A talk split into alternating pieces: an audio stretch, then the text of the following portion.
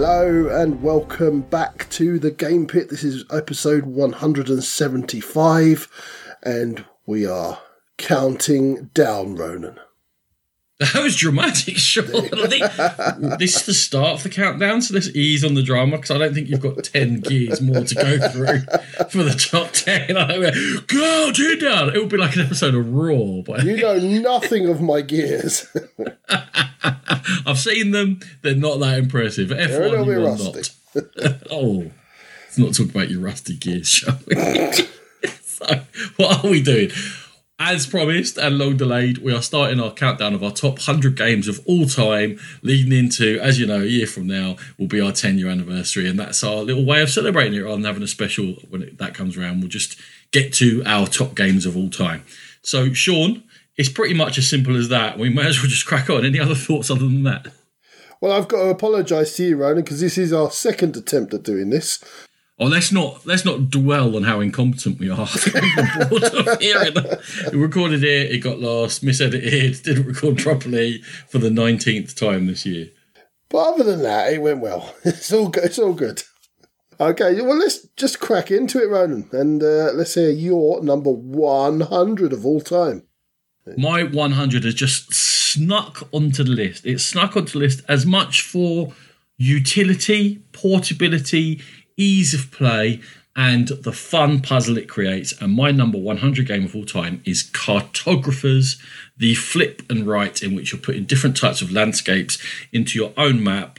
Trying to match goals. There are four goals, and two of them will score each turn, and there are other couple little ways of scoring points and avoiding any problems caused by marauding monsters, which your opponents will put onto your map for you at the appropriate times, and also plays well solo, which is not something I often look for, but it's something this portable and quick is a feature for me, Sean.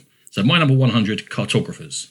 Yeah, Cartographers is a very good game. I've just literally decided to let it go out of my collection, but primarily because I know you've got it and you've got the expansions, and uh, I can hopefully borrow it off you if I need to play it again. But it is, it is a good game, just not quite good enough for my top 100. To a certain point, what's mine is yours. So my number 100, the one that's just snuck in, is Manhattan Project Energy Empire from Minion Games, uh, coming from Luke Laurie and Tom Jolly. A worker placement game where you're chaining, you're getting lots of buildings into your tableau, you're chaining lots of stuff together. Very clever game, almost like a bidding aspect to the worker placement. And I just love the way it all comes together and it, it's kind of been the last couple of years have been the years of Luke Laurie. He started to make his name in the in the industry, and this was an earlier one of his, and I really adore it. It's Manhattan Project Energy Empire. It's good. I would need more plays for it to accelerate through in my rankings. I don't think it's top 100 caliber for me, but I can certainly see the appeal in it, and I enjoyed our plays.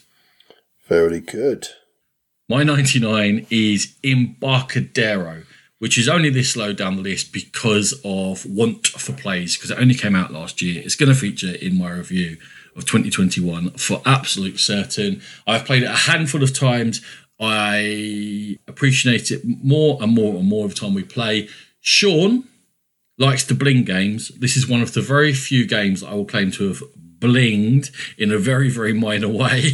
The um do you know the things that go down the council track, Sean? You know they're really tall and thin and they just fall over all the time. Yeah, yeah, absolutely. Yeah, they And the score takers. So I bought tiny little wooden boats off the off close to the colours as I could get to replace them. Nice, nice. I like it.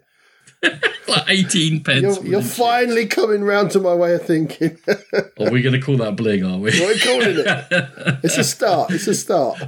And an end, I hope. Uh, it's themed around San Francisco, the gold rush. People would bring ships uh, to get into the area, and then the ships would get abandoned. And eventually, people just started using the ships in the harbour to build out and build buildings on them. And it's a true story. It's, it's they, they're under the streets as we speak, and it's got a brilliant hand management aspect to it, whereby you're creating your hand for the next round every time you play. There's only two different things you can do: you can build buildings, or you can sink ships, or not sink ships, but dock them Uh, sort of a spatial aspect against each other. There's a very simple, clever resource system. It's a fantastic game. I anticipate in five years' time, if we were to do another top 100, Embarcadero would have moved up. But just for lack of plays, currently it's my number 99 Embarcadero. I have fallen in love with Embarcadero. It flew completely under the radar for me, and it was only when it started popping up on a few reviews that I tried it and I managed to get myself a copy. And yeah, as I said, I fell completely in love with it. Just so many tactical and strategic decisions in there, and they, they all they've all got that gravitas about them, and you you're trying to pull everything together. Really clever game, and yeah, maybe hear about it later. Oh, that's a oh. surprise. it's flown under the radar because, unfortunately, I'm going to have to echo Matthew Jude here. Renegade!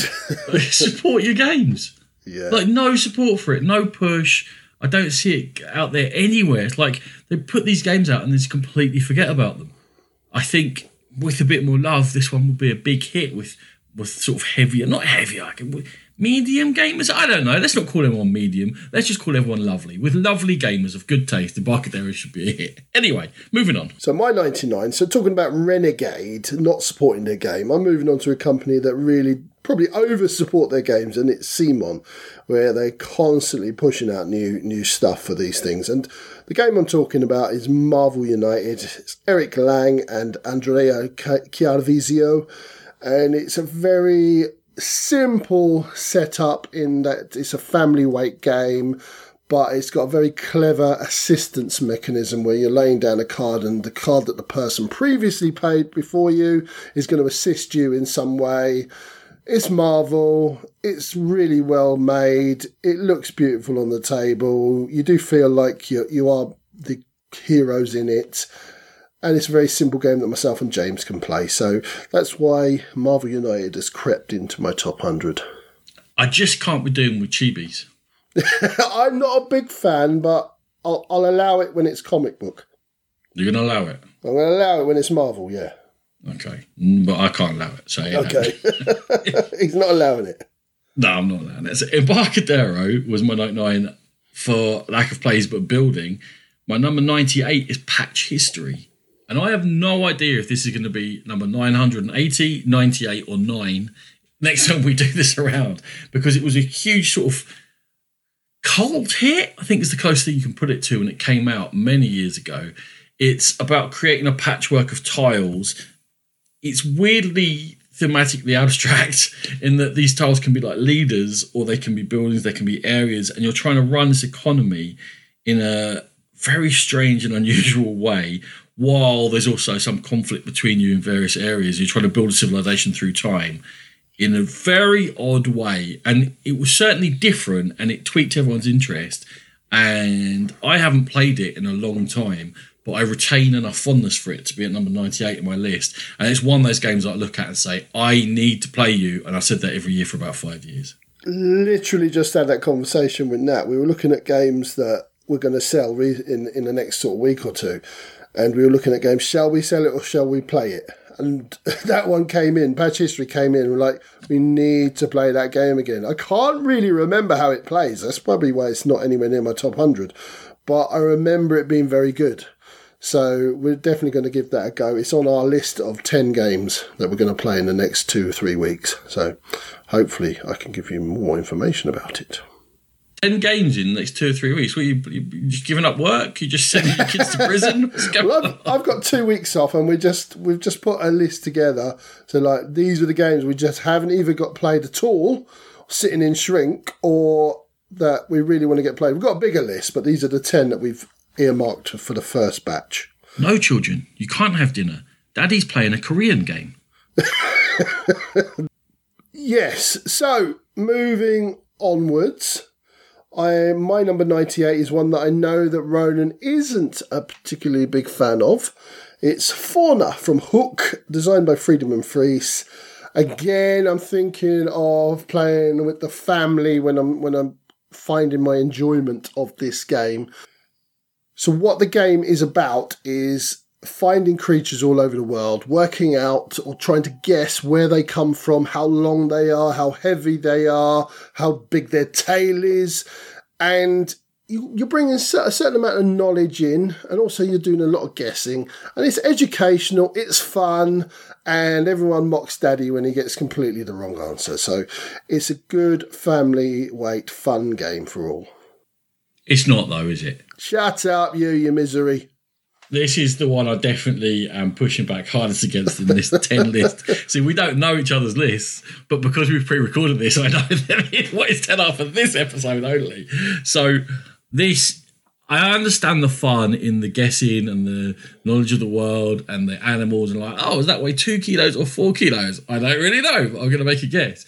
But as a game, it is fundamentally flawed because when someone goes through the area, everyone just follows them, and then everyone's just getting a few points, and everyone's scoring very similar points all the time because you just follow each other around the board. So as a game, it doesn't work. I, I just think it could have been put into a better system and made much, much better. As a gamer game, it doesn't work. As a family weight game, it works perfectly. No, it doesn't. But okay. Yeah. Number 97, talking about a family game that works perfectly. What more do you want than a soundtrack a gun that doesn't work very well in my case, and the opportunity for everyone to run around the room, shooting at targets, touching things, and getting back to their no, table. you better say it. You better say it properly. Waddling around the room, bumping into things. No, oh no, you're talking about saying the name of it properly. Yeah. Okay. Bingo, bingo. There we go. There we go. Okay. So the soundtrack will play with the music, and then it will say things like "bingo, bingo," and you'd have to go and do the next task, whatever it is. This is hilarity in a box, Sean. This is a fantastic family game. I completely agree. It is absolutely hilarious. We've actually replaced the guns because our guns they either shot out and broke things around the room, or they literally flopped out the end of the gun and landed on the floor by your feet. So we, we actually replaced them with some actual Nerf guns. So even better. Nice. Nerf and Pingo Pingo. It's like my dream weekend away. So my number 97 is a Knizia game. The first and maybe the only one, I'm not sure. Uh, and from Blue Orange as well, it's Blue Lagoon. This game is, you play it in two separate phases, if you like, where you're placing out tiles and you're trying to get close to things to get set collection and blocking each other off. It's quite a chippy game in that you're you're constantly trying to usurp each other and where you're going to, but also really good, fun set collection game and Knizia is best for me. So Blue Lagoon sneaks in at num- number 97. Let's just assure everyone of taste, class, and sophistication. This is not the last Knizia game you're going to hear from the whole podcast. I don't know what that Egypt and Birmingham's going on. There's plenty more Knizia coming up. Okay. This is a very good choice. This is a definite contender for my top 100. It didn't make it, but it didn't make it by a small margin. Blue Lagoon's a very good game. Interestingly, have you played Babylonia? I believe I have played it. It's the one that came out a couple of years ago. Is that right?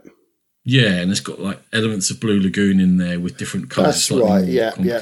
Uh, would you believe that the Matthew Jude collector of all things Knizia brought it around? I, I would believe it. Yeah. okay. I just that I saw Blue Lagoon in and out of the dust geek list this week, and someone was just saying they like it, but they think Babylonia is even better. And I've got Babylonia downstairs, and it made me go, hmm Maybe I need to try and push that a slot further up my list of plays. Mm. In terms of Blue Lagoon itself, the only reason I don't own it is because everyone around me owned it and it was going for like a 10 or 15 quid. And I was like, there's no point buying it. There's no point buying it. And now I don't see anyone. So well, maybe I should have bought it. It'll be in my top 100. But this is a good choice. Cool. What's your number 96, Ronan? My number 96 is similar to Pingo Pingo in terms of it's a physical activity that is a game, but I would say it is more for older kids and into adults. It's You Robot, in which everyone pairs up, and in the pair, you've got one robot and one uh, scientist, and the scientist has got a set of three direction cards, which sort of you use. They're, they're quite ambiguous. You have to use them in like arrows and circles and stuff like that all the scientists sees a particular pose that all the robots are attempting to get, and then the scientists race to just use these three cards, turn them around, pointing them, waving them in the air, pointing them to themselves to get their robot to go into the pose which is on the card. Whoever does it first wins the point. Who cares about points? It's about getting frustrated with each other and trying to get people to do silly things like stand on one leg and cover one eye and have one elbow high and one elbow down and then their nose closed or I don't know, their gills flapping, whatever it might be. You're trying to get them to do it, and it's absolutely hilarious and it's competitive, but it's not that competitive because if you're a robot, you're completely stuck. You can always just look at the next people along and go, "Oh, I, I something's doing my left leg, isn't it?" and go from there. And we laugh a lot playing it, and it's in here for all the good times I've had playing You Robot, my number ninety six. Yeah, I remember you mentioning this, well, reviewing this a long time back in one of our shows, and I pledged at that time, oh, I must have a game of that, and I never did. So I still must have a game of it. So if you ever decide to bring it out again when I'm around, I will be absolutely up for it. So it sounds a lot of fun. In fairness, if you ever make LobsterCon again, I usually have it at LobsterCon somewhere. Yeah, see, that is that's lobstercon all over, isn't it? That that Saturday night when the party game night, and uh, that is perfect for that. Thanks for your approval of my game that I bring to lobstercon. It means well done, well done. I'll allow that. Thank you. Completely. my number ninety six is Space Base from AEG, designed by John D. Clair. A really clever tableau building where you're rolling two dice, you're you're adding the scores or you're making them individual dice to trigger things on your tableau. And it's different spaceships that you're triggering. And you it's a race game, you're trying to race to the finish to get to I think it's 40 points. Just very clever you're constantly building up your tableau. You're constantly trying to maximize what you what you get out of your role, and that race aspect means it really doesn't outstay its welcome. So, Space Base a winner for me. I reckon Space Base and Blue Lagoon are within five spaces of each other somewhere in my 100 well, they're in two, one space of each other of mine. I really like Space Base. You bought it for us, right? I did. I did. It was a family present. It was a good family present. It's unusual for you. Hey. we all enjoy it. It is kind of better than it sounds. Because when you explain to people, they're like, oh, it sounds like Machi Koro. You're like, yeah, but Machi Koro is terrible. Space Base is actually really fun. I would say that there is a balance there whereby with lots of players you're looking at particular sets of powers and with fewer players you're looking at other sets of powers. And with lots of players you can end up doing loads of stuff before it even gets around to your turn and players turns can be really super super hyped up. It can really accelerate. So I think slightly less than the maximum number of players is best for it. I think it's very good. It's another game that possibly with more plays may make its way into my top 100 it's a grower. I've got the expansions to try as well. It's supposed to be very good Yes, yeah, they, they really do change it up. I haven't played them yet, but they change it up a lot, I believe. Cool, right. 95, Ronan. My 95, I forgot it was my turn to be honest with you. I was just enjoying your list so much. my 95 is. Oh, it's a, I've, I've just read it. Oh, it's exciting. I, I, I won't linger anymore. It is Star Wars X Wing, which is a fabulous miniatures game in which, depending upon how much you want to get into it, it can be one X Wing against two TIE fighters, and you're moving via using these, what would you call them, movement ruler sort of things, or templates, where you decide how much you want to turn and how fast you go. Yeah. And yeah. you're pew pew shooting lasers at each other. Or you can get more. You can get loads of different spaceships. You have different pilots that go in each ship. You get different powers. You then get different combinations of powers. You can get all the way into competitive play, as a couple of my friends have done, and be representing nations and going to international things. It has got all levels of depth to it.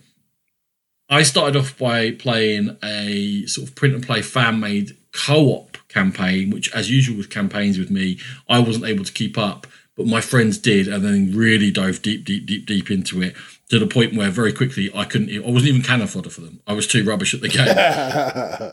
my kids didn't take to it, so I sort of had some and then got rid of it because I just wasn't going to be playing it often enough because my mates were too good and my kids weren't interested. But as a light casual game for someone that I saw every now and then to get out and play, I would have loved to have played like that for a while. But as it is, I have got plenty of plays on my belt and it's fantastic and it's got depths that you would never imagine until you get that 5,000 plays in. So Star Wars X Wing, my 95.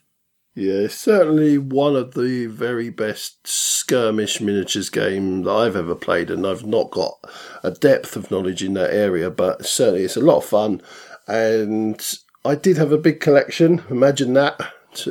Sean, Sean saw the shiny and bought loads of stuff that he ended up getting rid of. Uh, but yeah, I got I got rid of it because I didn't have anyone to play with. Because obviously I moved to Birmingham. Ronan was down in London, and Natalie wasn't a big fan. But now I'm regretting it because I reckon James would love it.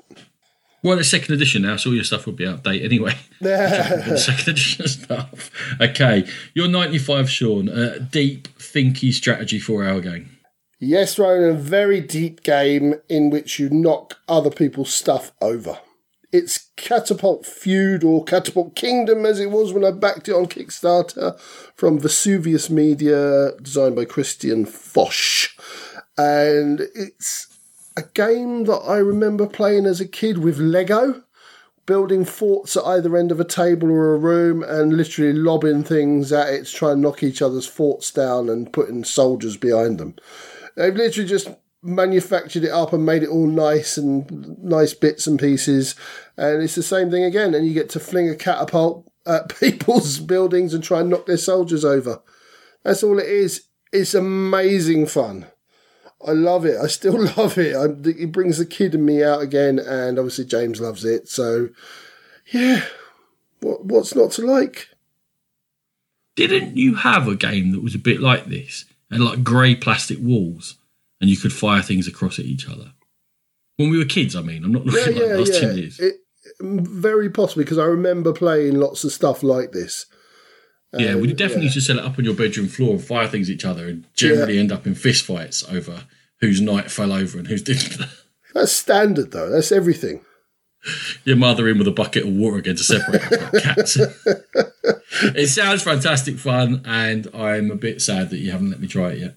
Well, you can come up here and we will set it up, and yourself and James can have a massive fight. Yeah, I'm about to say, I end up in a fist fight with James, and he'll win. Probably. Uh, probably. You've got huge children. Okay, 194. don't don't fight me for that. Is Time of Crisis, which is a GMT game about the 200s Roman Empire. There was a time of multiple emperors over a short number of years and rival empires until it was all calmed down again. And it's about deck building, but not intense deck building, uh, in three different areas of military power and economical power and political power, and then taking control of areas of the empire and then eventually trying to become the emperor. And as the emperor you're supposed to only keep hold of it at certain points of the game. It's supposed to be a rolling sort of position because that's where you can garner lots and lots and lots of points. But taking the the throne makes you vulnerable, so someone else should have been slowly building up, and they grab it from you after a turn or two, and the next person grabs it. So it sort of recreates this this succession and this cutthroat feeling via map play and very clever deck building.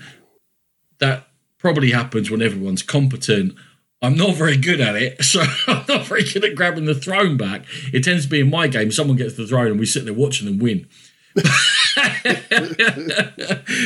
I don't make that to make it sound like it's a bad game. It's a fabulous game. In fact, similar to X Wing, it has got depths that as you play more and more and more reveal themselves and you get more into the pattern and you can anticipate what people are trying to do and then an element of double bluffing comes in whereby you make them think you're doing this they start defending that way and then you shift round and switch your point of attack to come at them in a different way. Just a fantastic game best played with people who've played it a bit who know it. Easier to get into than a lot of gmt games but doesn't sacrifice anything for depth for that. So sean my 94 time of crisis yeah, I did play this a couple of times and I really was interested in the story behind it, obviously based in history and based around the Roman Empire. But I just found that the, for the reasons you've just said, that the gameplay was quite frustrating. I didn't, re- I wasn't good enough to really challenge the person who'd seized seized power, and I just got more and more frustrated. And that's probably why I didn't like it as much as you. But uh, I think maybe if I was to get up to that level, it would be a much better experience. I think hopefully maybe it would be. so my number 94 is Smartphone Inc. from Cosmodrome Games, designed by Ivan Alashin. And Smartphone Inc. is all about getting a smartphone onto the market across the world and trying to find your price point and trying to develop your phone. And it's done in a very clever way, especially when you're setting up your phone in the very first round, it dictates how you're going to play that whole round is by laying tiles and what the icons show dictate what you're going to do in, in that round and it's all done behind a screen so you, you, don't know what everyone else is doing and you're setting your price point which is really important when you get into the markets and it's just a really clever economy game and as as we've mentioned before i do like an economy game. This uh, is a game i like but it will never make my top 100 it has a limit on it because there are just certain factors which are integral to how it plays that prevent it from being top top notch. But I think it's a very good game, but not top notch. I think that the upgrade system is a bit wonky. You'll always go for certain things. I think that there are frustrations within it that don't develop, and there's no way to get around the frustrations. So by the time we get into the end, the whole action selection thing is very clever, but I'm not enjoying it by the end of the game because I, I want a bit more freedom. I'm, I'm kind of straining at the leash a little bit, and the markets are all quite set. So I think it, it starts slightly leaking at the seams by the time you get towards the end of the game, and it shows the limits of the system. But it is a very clever system, and it's certainly one that's worth playing. And I enjoy it, but it won't ever be in my top 100. Fair enough. And your number 93, Ronan? Is well, it's Walnut Grove. It might be Welcome to Walnut Grove. I'm not sure that anyone ever worked out whether which of those is correct.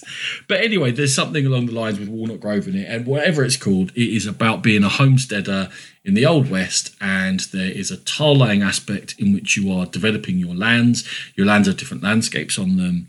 The more tiles you can get off a certain landscape next to each other, the more efficient that your harvesting will be of these basic resources. And you will use these resources going into town, doing an action selection in order to build up shelter, make sure you have enough food, to get more workers in, and eventually to start selling things to get some money and make points. And you're generally trying to survive. It's pretty hard. It's a couple of years in the Old West where things aren't easy. By the end of the game, hopefully you're prospering a little bit and you're starting to, to get a few points in. It's shockingly difficult when you first play it. You're a bit like, hold on, because you're used to collecting 48 wood on the turn and scoring 400 points. And that's not how it works in Walnut Grove. You'll collect two wood and you'll be lucky that one of your cowhands doesn't die. So, Walnut Grove, a tight, tense, short like just over an hour Euro that really puts you through the ringer. Yeah, you were the only person I knew that had this game, and when I finally managed to get a game with you, I, I kind of fell in love with it a little bit. So I think if I'd played this, I do own it now because I managed to track down a copy, but I haven't played it since. I think if I'd played this more, it would definitely be in my top 100 because I remember really, really enjoying it. So yes, it is a good shout, and it's made me think I should add that to my little list of 10 games quickly because I, I, really enjoyed it. So, Walnut Grove is a good call, Ronan. Your list of 11 games, did you say? My list of 11 games, obviously. And to keep in with that Western theme, my number 93 is Carson City from Quined Games, designed by Xavier Georges. It's a game where you're again building up the Carson City as you go and your own tableau. And the thing I really like about it is each round you're going to choose a character and that's going to give you a boon or a or a way of playing that round and you're going to concentrate on it. And it can be quite confrontational at times but there's a loads going on in each round that it never feels boring and it all and it keeps on ticking along at a nice pace. So Carson City is a winner for me just before I passed over to Ronan, it took, it was a slow burner. I played this two or three times, and it was only on the the third game that I started to really see the, the beauty in it. Yeah, I played this a fair amount before I started logging plays. I really started logging plays in like 2011, 2012, and it came out in 2009, and we played the, don't know, the, the tumbleweed out of it in 2009. And it was always one that I was probably not far enough into my board gaming journey in 2009 to really appreciate it. And I think I had it rated pretty low. And in the ensuing years, in the ensuing decade, I've played it three more times, and my appreciation for it has grown every time I've played it in the last 10 years to my last place now a few years ago. It was at a Lobstercon and we had a fabulous time. We were wetting ourselves and people willing to attack each other and playing with all people who understood it very well brought out more of it. And it's probably like one or two more fully enriched plays of it from being in my top 100. So it has been a very long journey for me with Carson City from uh, because when I first played, I always wanted to be left alone. And I used to say it to Steve, was the person who taught us all our initial games. I don't like games in which we can mess with each other because I can't get my pattern going. Obviously, that has almost completely flipped, and now I like messing with other people and getting messed around with. And Carson City is a game that has come with me on that journey. So it's probably like the very antithesis of a of a welcoming game, stroke uh, gateway game. Yeah, but then our sort of, as I say, our welcoming game that really hooked me was Brass. Yeah, there you go. so you know that that will break your head, and that's that's got things where people will block you out, and it can be frustrating. But well, I can't even imagine how incompetent we were. But man, we love that game. It'd be interesting to go back in in time and watch us play in some of those games and go, "Oh my god!" Oh, I can imagine how long we took to play them as well. We're I probably know. literally playing like brass for four or five hours. right, you're 92, Ronan. My 92, speaking of, uh, as we've said, some real rich, deep, thinky games, Dobble or Spot It, in which there's a card and it's got one symbol in common with the other every other card in the deck. There are millions of different versions of this now. It has become a mainstream hit. You'll see it in shops all over the place. It has different ways of playing. Whatever way you're playing, it works from four years of age all the way up to 4,000 years of age if you wish to play with an ancient being. It is funny, it's fun, it's challenging, it's got that whole speed thing. It is not difficult to create ways in which, if you're playing with your kids, you are slowed down somehow. Like you close your eyes and give them a certain amount of time, and as they get better, you're counting in your head, you know, you reduce the time down. That's what I used to do with my kids. I played with my aunt, with my father, with my kids, with family, with friends. It always goes down really, really well. I've also played with gamers in which you're going to break your fingers trying to slam your hand across to claim them, and that was equally as fun. And it works all the way around, and it's just a great system. And sometimes games are just for fun, and Dobble is a ton of fun. I always got really stressed with Dobble. I think that's probably why I don't have the love for it that you do. But it's because so, if you slam your hand down too hard, you're going to be snapping bones. I just always got, I, got very angry at myself sometimes when I couldn't see things that were plainly in front of my nose. But yeah, it's a very, very clever game, and it's uh, one for everyone really. My number ninety-two is Sagrada abstract puzzle game where you're trying to make a stained glass window, uh, coming from Floodgate Games and Adrian Adamescu. It's probably my favourite abstract puzzle game out there. I, have really taken to this one, which is unusual for me. I just love the, the placement rules. You can't place the number next to or the colours next to each other, and you're drafting as well, which is another mechanism that I really enjoy. I find it fascinating. I find it it's it kind of draws me into the puzzle of it, which is something I suppose what abstract games do for everyone else. But normally I'm I don't I just don't get on with them. But this one, for some reason, it just clicks with me. And for that reason, Sagrada is my number 92. And just a little aside, uh, Azul is not in my top 100. And there were always the two that I kind of, in my mind, went went up against each other. And I've always slightly preferred Sagrada to Azul. Um, well, maybe you won't hear about Azul in any of these episodes then. Maybe it won't be in here. Mm. mm. it's hard. Well, you won't hear about it for a while. I just checked. It's hard for me to generate an argument against a game that is quite as bland as this one is. it, there's nothing offensive about it. It also lacks any characteristic that would make it stand out for me. It's it's if I say fine, it's almost too low a praise for it. It's fine as in yeah, it's fine. Do you want to play Sagrada? Yeah, cool. Will you remember this game, Sagrada? Never. it's just not going to happen. It's just it is a game I will play. It will be inoffensive. I'll have a decent time for that 45 minutes, and then I'll walk off. And two years later, you'll say, What happened in that game? Uh, dice, colours, game. Someone won. Don't know. Cool. That's Sagrada to me. It definitely hasn't got the hook that it has for you. Hmm. Fair enough. Fair enough. So, last game of this episode. You don't even have an. you don't even have any answer to me. Oh, really? I can see where you're coming from. I think that's probably why I like it because maybe there isn't. You want that... to forget your life? Is this a cry for help? no, I don't. I think one of the reasons I don't like Azul because it it frustrates me and which I think is something that you do like about Azul is that you've got that sort of combat almost in there where you're trying to stitch each other up with the with a rake of tiles so that it really busts your your scoring system. So this one it doesn't do that. So I think that's probably why I like it more. Yeah, you have to defend yourself. You have to defend yourself against the other players. Martin Griff has just written an interesting thing on his blog on Board Game Geek about Cascadia and why it isn't for him and mm-hmm. why Azul, it just mentions Azul in there, why it's more appealing to him. And with regards to, you do have to look at what the other players are doing and you do have to see whether they can stitch you up and it's a viable method for them. And if you've got two relatively equal choices, there are ones that are going to be better because it will create problems further around the table.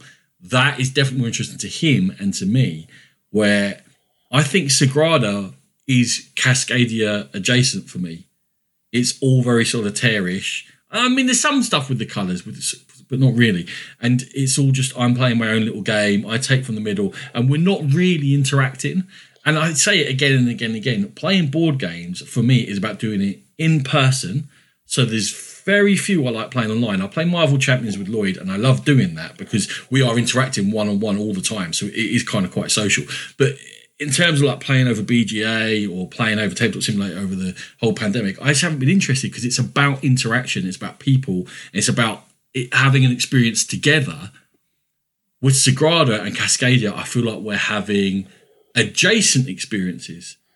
I'm not a massive fan of Cascadia. I think it's all right. But Sagrada, I think you can give a little bit of jip to each other you can look and say, right, okay, if I leave that die, then Ronan can't place it, so that's going to cost him a point. But it's not massive, and that that's that's the thing for me.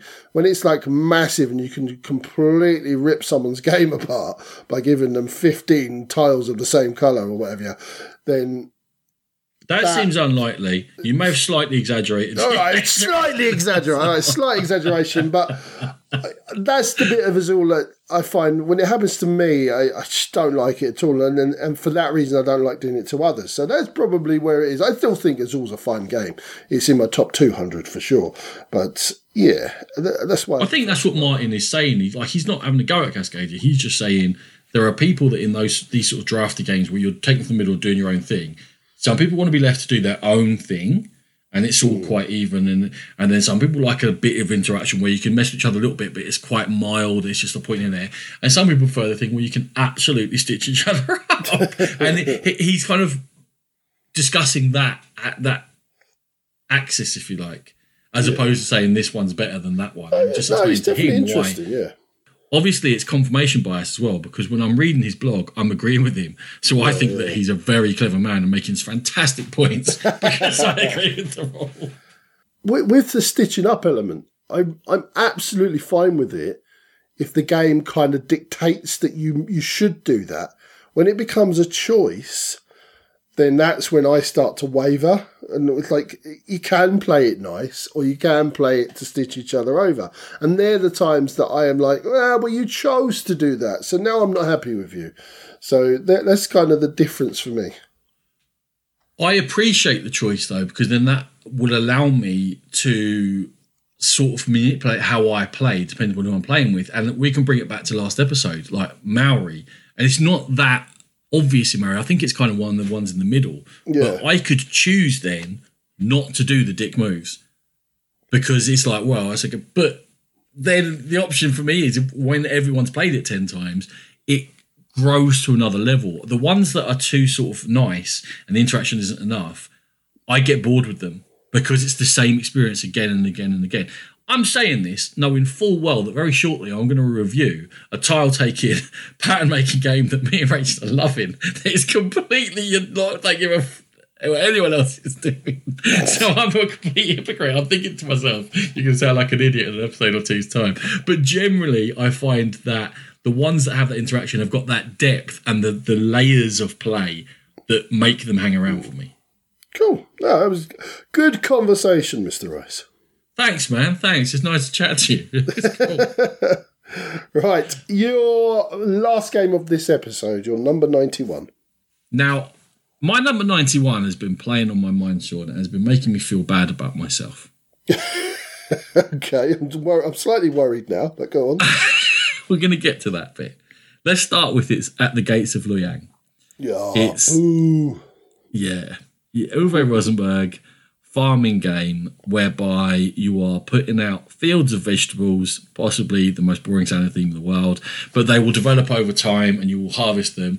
And then what you are harvesting, you are going to make money off by either selling to a shop in order to create sort of situations where you can sow what else you need, or more importantly, going to customers, customers who will linger around, or customers who are there and gone, some of whom have special powers.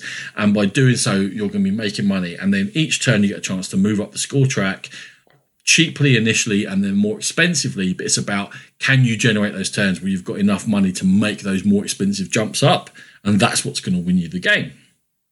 I love the fact that it has got something Sean mentioned before strategic and tactical elements. You have to set yourself up with sort of a base of crops, but then you are reacting slightly to who, what other people want or what the customers want, what other people are doing as well. If Sean's got a whole load of, I don't know, pumpkins, he's going to be hoovering up the pumpkin customers, maybe I will go a slightly different way. And I'm looking for different combinations that particular customers want. And also, customers will cost you things if you don't feed them all the time. So you're aware of that as well. Now, all of that happens in just over an hour. It's a decent amount of thinking, but it's it's here and gone. And I think production was nice. It had nice wooden bits, and it was a, puzzle again with that interaction of who's taking what customers and where I can set up my own income, and then from that income work out what I'm going to do later on. It had enough multi-round thinking that it kept me encapsulated. The bit that's made me feel bad about myself is that Hallertau is a terrible game. Good, we all know. No, it's not. Talking rot. Very poorly rated a board game geek. There's not a single person in the world who likes it. It's all completely clear that Hallertau is a mess. Yes, Now, one of the major problems I had with Hallertau was the scoring mechanism, whereby you've got these rocks and you're, you're moving things along the track left to right, and there are rocks in the way, and they will all move once in each round, and then you can spend stuff to move them more to get them out the way to move your stuff along, right? Yeah. Very, very similar to the scoring tracking at the Gates of Loyang. You can have one move that's cheap, you must pay more for the next move each round. And that's the thing that's bothered me. Now, in Loyang is much simpler. It's done on the fact that it's one resource, it's money. It's all you need to get, and it just costs you more money to move. So it is much less fiddly and finagled, which is one of the problems I have with Hallertau. There are 4,000 different resources, and you're keeping track of 4,000 of each of them, and it felt just unnecessary. So that's part of the elegance of Loyang. It's just money. Oh, although you are keeping track of lots of different resources, it's money in the end that's going to make the difference. Whereas in in Hallertau, you need to pay with all these different resources to move things along, and it's a combination of this, a combination of that, and it's all very fiddly for no reason to me. But I understand there is an inherent hypocrisy in me enjoying it in one game and not in the other. but that brings me to my final point in Loyang, and I've been talking about 20 minutes for, for about 20 minutes on it, is it is the elegance, a word that we try and shy away from in describing games because it was overused. And yet I feel like we have moved out of the era of elegant game design to some degree in which much is done with few things. And that is the difference between Loyang and Hallertau. Loyang has as many decisions in it in a shorter time frame with much fewer things to fiddle with, whereas Hallertau puffs up with a million different things to manage, which don't in the end make any difference. My defence of Loyang based on how bad Hallertau is. You're welcome, Sean. So what I'm hearing is you were too much of a cretin to keep track of everything in Hallertau, basically. That's what we're saying. That is an aspect of it, and also I get very bored of tracking 18 things for no reason. It's been a long time since I played Loyang, and I remember absolutely despising it. Uh, we did review it, and we had an argument at the time. I think one of the things was the random customers coming in that could benefit one person above another. And yeah, I, you know what? Let me I'm- let me let me riff on a on a subject there. Why is it okay in Hallertau to have random scoring or random things that will benefit you? But I was literally going to say the thing, same thing. I'm I'm on the other side of the fence, but I'm showing the same hypocrisy as you. I think also when, when I first played Gates of Loyang, I'd it was the fourth Uwe Rosenberg game that I'd played, and the ones before it had been Agricola, Caverna, and Ora et Labora, and I'd loved each one of those. So playing this one was probably I, had him up on a pedestal at that point, and then Then you shoved him off. I shoved him off. But uh, yeah, I just didn't get on with this one at all. I just I I actively disliked it, and that's not that often. I actively dislike a game. Yeah, 91 at the gates of Loyang. Possibly a fantastic game. Now, this one is definitely one we've had contention in the past, and it's the very definition of what Ronan calls a fragile game. It's Dead of Winter from Plaid Hat Games, Jonathan Gilmour and Isaac Vega. It's it's a storytelling game where you could, can have a hidden traitor amongst the like camp of refugees from a zombie plague that's hit the world, and the hidden traitor could, may or may not be in the in the game. It's is completely random. I will say that as much as I love this game, I love the thematic elements of it, and I love the survival and feeling you're really up against it, and this in this zombie apocalypse. I do say that you have to have exactly the right people. People are going to embed themselves into that and not worry about the flaws in the gameplay. And there was a time when this game was probably in my top 20, if not my top 10, and it's drifted and drifted because of that reason. But it's still maintaining its place in my top 100, Dead of Winter. I charge you with rating potential above delivery. Here we go. We're going to talk about me liking a game for its one or two brilliant moments, and you wanting that sort of, what would you say? Consistency. Consistency, that's the word. That's right. So me being right and you being wrong. I think you said it all for me, Sean. I think you said it all for me. Some people will be there going, Sean's right. It's got amazing moments. Never mind that you might waste three hours of your life having a terrible game of it. And some people, fewer, will be there because it's only rated with me going, yeah, I cannot be bothered with that nonsense. Man, just give me a game that delivers and is is there for me. Look, I, I'll still play Dead of Winter. You know I will. I just won't have much hope that I'll be having much fun. Yeah, but it gives you stories, and you you had a story recently where someone ran into a building and got absolutely decimated, and it was funny, and you remember it, and it's, that's what these games are about. that is correct.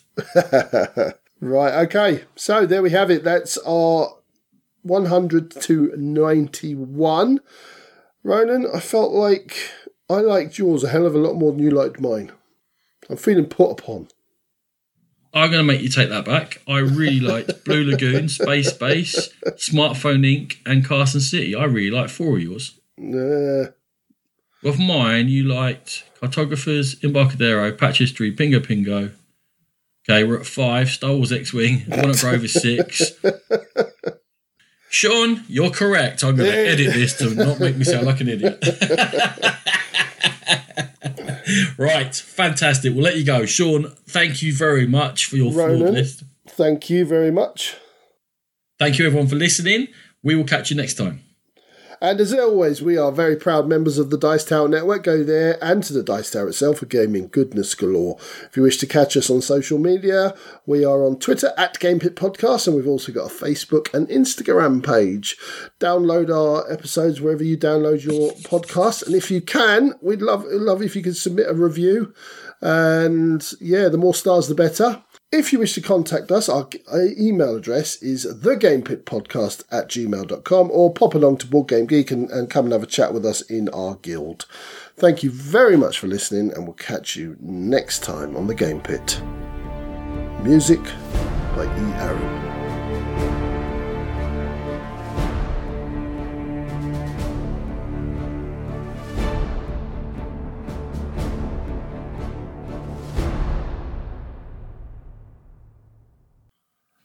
92 boy. Countdown boy.